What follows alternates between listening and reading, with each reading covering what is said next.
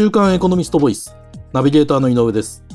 今回は2021年3月15日にエコノミストオンラインに掲載されたアメリカの南北戦争の恐るべき対立という記事についてお話をお伺いします。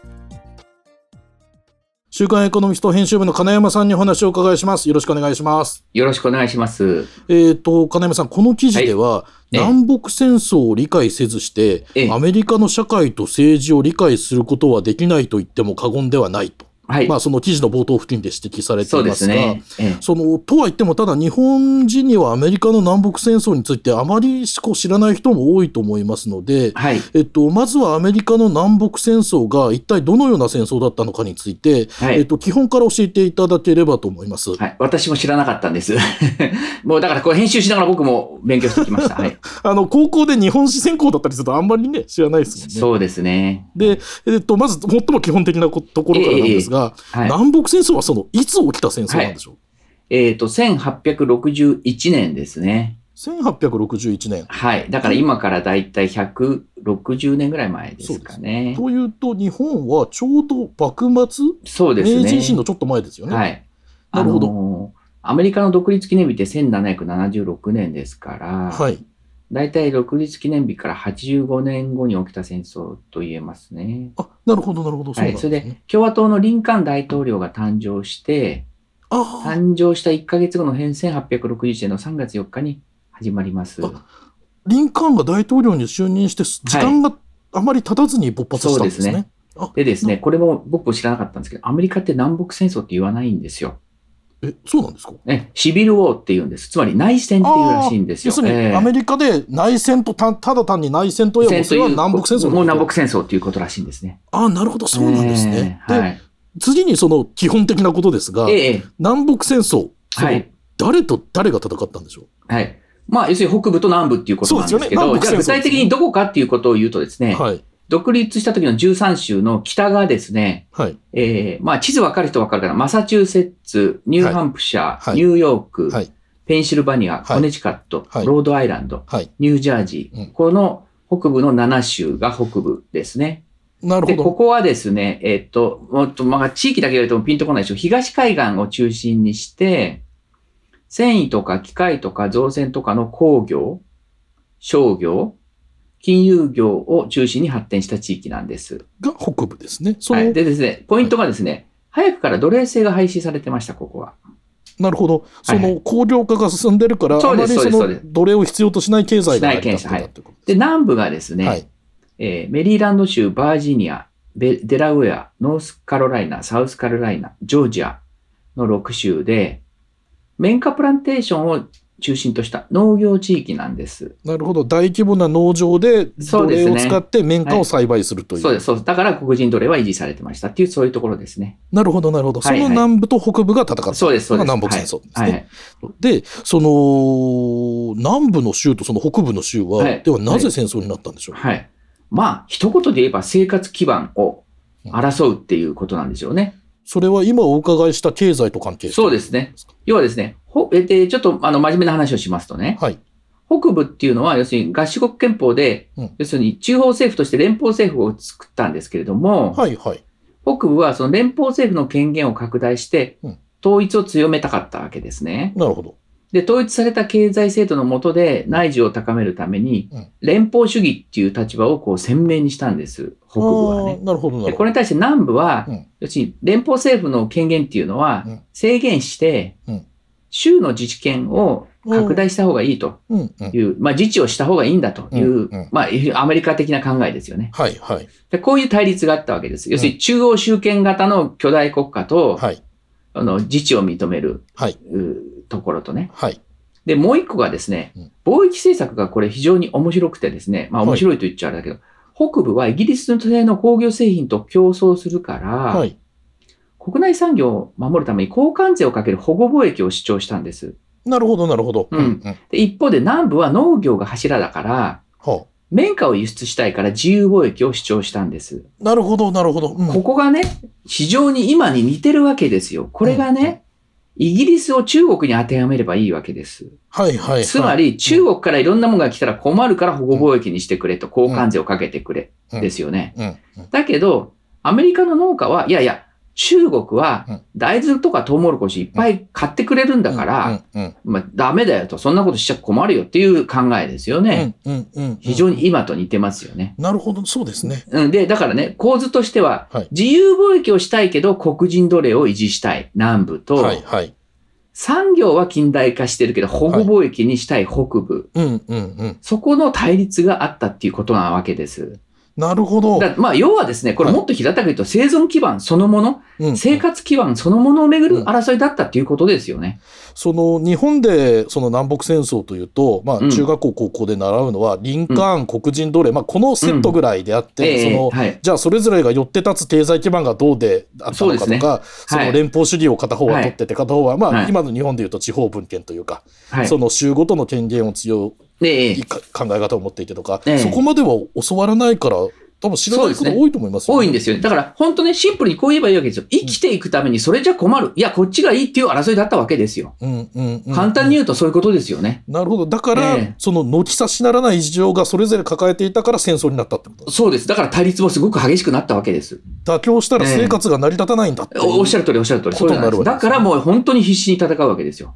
なるほど、なるほど。はい。はいで、ではその戦いの部分にちょっとお話伺えればと思いますが、その南北戦争はその北部と南部の戦いなわけですが、うん。うんそのどのような経過をたどって戦争が行われて、最終的にはどっちが勝ったんでしょう、まあ、だからこれが今の分断につながるんだけど、はい、中央集権の強力な国家を目指したいっていう連邦政府軍、北北部ね。つまり北部はが、要するに勝っちゃった。んですねい。なるほど。えっ、と、うんリンカーンが率いていた北部が勝ったってことですね。そうです。なるほどで。南部は各州の権限を認めようっていう連邦主義を求めたんです。うんだから、要するに、この国家間の違いがうん、もうすごい深刻な対立になって、お互いだ妥協を許さなかったわけですよ。うん。で、要するに南部からするとね、南部こそアメリカの伝統的な価値観と文化を支えてるんだという、うん非常に自由なアメリカらしい文化ですよね。はいはいはい。で、北部、要するに連邦政府軍はそれを蹂躙してると、アメリカの良き伝統文化を蹂躙してるんじゃないかっていうことになって、ただね、要するにその、まあこれは本当に嫌な話なんですけど、戦争って長期化すると、はい。最後は産業力の違いが出てきちゃうわけですよ。経済力ですね。そうです、経済力。そうです、そういうことです。で、例えば兵士の数で言うと、北部の連邦軍って160万人ですよ。はいはい。うんうんで、南部は90万人ですよ。南部の方がやっぱ少なかったんですねそうです。だから圧倒的にその経済力と軍事力の差、うんうん、それで決まって連邦軍が勝利するわけですよね。当然兵士の数も違いますけど産業力が北部の方が強いということは大砲の数だとか、鉄砲の数だとか本当にもそう全て北ね。岸の方が多いわけですもんね。全く日本と同じですよね。なるほど。で、まあ、その生活それぞれ生活基盤がかかっているからこそ戦いが起きて、あのはい。激しい戦いが行われたということなんですが、はい。そのでは南北戦争ではどのぐらいの犠牲者が出たんでしょう？これね、実はあのこの記事を書くきっかけがこの死者の数だったんですけれども、はい70万人が死んでるんですね。と南北合わせてですか？南北合わせて。それでですね、はいな70万人っていう意味イメージが湧かない、どういうことかというとですね、はい当時のアメリカの人口って3100万人ぐらいですから、はあはいはいはい国民の2%が死んだんですよ。なるほど今アメリカって3億3000万人いますからね。はいはい今の人口規模だったら700万人が死んだ戦争ってことですよ。あそっかまあ人口が単純10倍近くなってるたたたそうそう。すごいですね。いやいや、すごい戦争だったんですよ。もう本当に。で、もっとすごいのは、うんアメリカと第一次世界大戦、第二次世界大戦、ベトナム戦争のうん合計の死者数って50万人ちょっとぐらいなんですよ。この間ね、コロナでアメリカの死死者が50万人を超えたっていうふうになったあのバイデンさんがこうろうそくを灯してお祈りをしてたりしますいやね。はいあれがまさに第一次、第二次ベトナム戦争の合計死者を超えたっていう報道があった時に、はいはい。実はその第一次、第二次ベトナム戦争合計よりも多く死んだ戦争がアメリカにあるっていうことを聞いて、それが南北戦争だったっていうことを聞いたときに、はい。それはもうアメリカの中に深く傷を落とすというかね、きうん傷が残るというか、そういうのだな。それにしては我々教養がないなと思って、ちょっと中岡望さんっていうそはいのアメリカの経済、えーうん歴史、政治に詳しい専門家に原稿を今回依頼したということなんです。なるほど。それで今回の記事になったそうですといことなんですね。その、これもまた日本人はほとんど多分知りませんよね。その、アメリカで戦死者が一番多い戦争は何ですか？と聞くと、南北戦争ってことですもんね。うん。ちなみにね、日本の太平洋戦争って、はい。いくら何人死んだか知ってます？えっと、日本、え、日本人だけでってことですか？日本人だけで。えっと、何百万人とか。そうそう、300、300 310万人ですよね。はいはい。まあいや、だから日本もすごかったんだよね。そうですよね。で、もともと人口も違いますしね。そうですね。はいなるほど。はいわかりました。で、えっ、と、まあ、そう、えっ、と、熾烈な戦い、ええ膨大な犠牲を出した戦いの結果、北軍が勝利したその南北戦争ええなわけですが、はいその、北軍が勝利したことで、南部と北部の関係はその、どのようになったんでしょう？で、またその、まあ、その奴隷制度ははい、これで完全にこう廃止されたんでしょうか？あ、いい質問ですね。あの、要はですね、その連邦政府が南部に連邦軍っていうのを配置するんですね。はい。で、南部を軍事統制のもとに置くわけですよ。あ、いわゆる勝った北軍が南部を軍事統制、支配下に置くっていう。はいなるほど、なるほで、解放された奴隷の人権をちゃんと擁護するために、ど。うん。解放民局っていう政府機関も作るわけです。解放奴隷をちゃんと扱いなさいよそうそうそうあ、それはなんかいい政策な感じがする。そうですね。で、黒人も公職に就くようになるんですよ。なるほど、なるほど。うん、だけど、南部の統治っていうのは思い通りには進まないわけです。なぜかっていうと、やっぱり解放された奴隷に対する根強い差別は続いたし、はい。南北戦争で負けても南部の人の意識って変わらなかったんです。で、あの白人至上主義の KKK ってわかります？はい、あの、覆面かぶって。そうそうそうそうそう。はい、はい。あれは南北戦争が終わった直後にテネシー州でそあの結成されてるんですよ。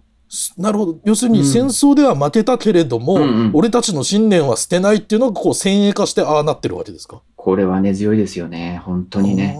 はいなるほど。であれば、その単純にその黒人奴隷を解放したとは言っても、すぐに奴隷制がなくなっ完全にまあなくなったわけではなく、それがまあ今の黒人差別までつながってるんでしょうけど。そうですねという。ことなわけですね。はい。で、記事ではですね、そうのん最後のまとめの部分で、現在のアメリカの分断はもはや修復しがたい状況にあるが、その根本的な原因は南北戦争の南部支配が失敗したことにあると指摘されていますが、はい。えっ、と、最後にお伺いしたいんですが、うん。当時の南部支配、一体何が失敗だったんでしょう？すごい難しい質問しますね。あ、あの、すみません。これは難しいな。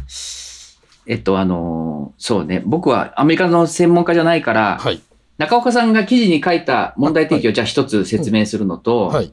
素人的に僕の考えを言いますね。はい。中岡さんが記事の中では、1876年の大統領選挙の例を挙げるんですね。1870。76年、今からだい。たい150年ぐらい前の大統領選挙。うん。うん。これが去年、トランプとバイデンが争った大統領選挙と同じで、はい。その開票をめぐってすごい紛糾したんです。当時もそういうことがあったんですか？そうなんです。でえー当時は共和党のヘイズ大統領ががですね、南部の票が欲しいから、うん南部軍の撤兵を条件に民主党の支持を得たわけです。あ、いわゆるその軍事的に支配している南部から、その、て軍を撤兵すると。撤兵するから、その代わり僕を支持してくれとやったわ支け持してっていう。それで大統領になるんです。はあ、なるほど、なるほど。これが1877年の妥協って呼ばれてるんですね。はい、はい、うん、うん、うん。で、要するにここで連邦政府による南部統治の終わりがなっちゃったわけです。終わりを意味する言葉になっちゃったわけです。うん要するに、その、まあ、一言で言えば連邦政府により南部の黒人の人権問題に対する責任を放棄したんですよ。なるほど。その、まだうん黒人差別も残っているにもかかわらず、はい軍を撤兵しちゃったわけですもんね。そうですね。はい。なるほど、なるほど。で、まあ、この例がすごく僕は象徴的だなと思ったのはね、要するにさっきね、じゃあ何が失敗だったっていうのはなかなか一言には言えないけれども、はいやっぱり人間の奥底に流れる先民思想というかさ、自分の民族こそ優位であるっていう思想、これをね、簡単に変えることはできないっていうことをすごくう痛感したんですよ。ええそれでね、人間って生活が苦しくなれば苦しくなるほどそういう思想が芽生えてくるんですよ。ああ、なるほど、なるほど。うん、例えばアメリカで言うとですね、差別された黒人がヒスパニックを差別し、うんうんうんヒスパニックがアジア人を差別しっていう構造があるわけですよ。より弱いものへ、より弱いものへ、そうそうそうことで。すかね。僕ね、この話をあれした時に、はい学生時代に、あの、聞いたあの、ブルーハーツのトレイントレインっていう歌を思い出しちゃったああ。はい、はい、はい。あの歌詞の中にさ、その、弱い者たちが夕暮れると、さらに弱い者を叩くと。ありますね。でその音が響き渡るとブルースを加速していくっていう。あれ、俺確か大学生ぐらいの時に聞いたんだけどね。あれ聞いた時やっぱり衝撃受けたわけですよ、私。うんなんていう言葉だと思って。でもあれってなんであんなにこう、心を動かしたのかっていうと、人間の本質、うん、うん、うん。人間の嫌な部分の本質を描いていたんですよね。うん。で、それってもう簡単には揺るがないものじゃないですか。うん、うん、うん。